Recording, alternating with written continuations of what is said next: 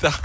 Allez, 8h30, c'est l'heure de retrouver le journal maintenant avec Greg Delsol. Bonjour Greg. Bonjour Guillaume, bonjour à tous. À la une, Nordal Lelandais fixé sur son sort aujourd'hui. La cour d'assises de, l'Isère rendra son verdict d'ici ce soir. Hier, le parquet a réclamé la peine maximale, la réclusion criminelle à perpétuité avec 22 ans de sûreté à l'encontre du meurtrier présumé de la petite Maëlys. L'avocat de la défense, lui, a plaidé pour une justice sévère mais humaine. Il demande 30 ans de réclusion.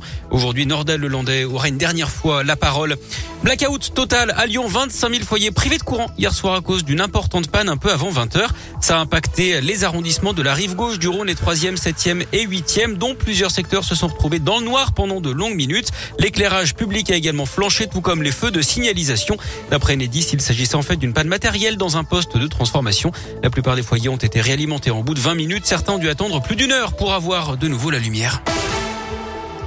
Ils vont remettre la main à la pâte. Reprise du travail dans les sites de production de Lustucru dans la Loire et le Rhône. Les employés étaient en grève depuis 10 jours pour réclamer des augmentations de salaire. Ils n'ont pas eu les 5% demandés, mais 68 euros bruts de plus par mois, plus une prime annuelle de 400 euros.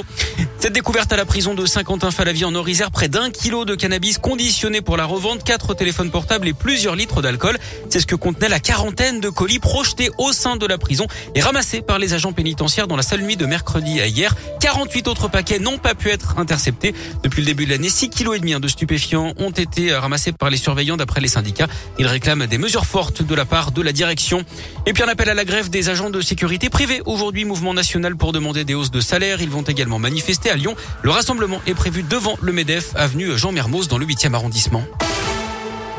Il va falloir qu'on s'y habitue. La loi va nous demander de trier nos biodéchets à partir du 31 décembre 2023.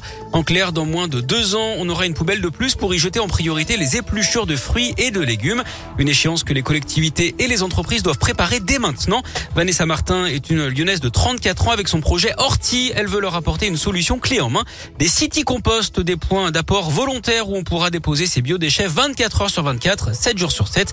Écoutez Vanessa Martin. 99% des gens ne jettent plus leur verre dans leur poubelle, et ben dans quelques années ils se diront ben non, je vais pas jeter mes épluchures de fruits et légumes à la poubelle, c'est composé de 90% d'eau, c'est complètement idiot.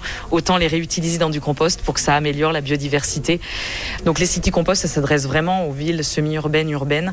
Et l'idée c'est que les gens aient leur bioseau. Dès qu'il est plein, ils vont au coin de leur rue. Il faut pas qu'ils fassent un kilomètre, donc il faut qu'il y en ait un peu partout, à côté finalement des points d'apport volontaire des verres, et que ben ça soit un peu euh, l'habitude. Tous les 3-4 jours, on vient avec son seau et on apporte ben, les verres et les biodéchets en même temps. Ces boîtes permettront de composter sur place. Pour limiter les transports vers des plateformes de compostage, des professionnels viendront une ou deux fois par semaine entretenir ce compost, notamment pour enlever les déchets inappropriés, style canettes ou bouteilles en plastique. Le sport, les Jeux de Pékin avec la Mastart féminine en biathlon et une Française peut-être médaillée d'or puisque Justine Brezaz est en tête à quelques centaines de mètres maintenant de l'arrivée. Il y a également Julia Simon en course pour un podium même si ce sera difficile pour elle. Les garçons partiront à 10h et puis en ski cross déception pour les Bleus. Aucun des quatre Français ne s'est qualifié pour la finale.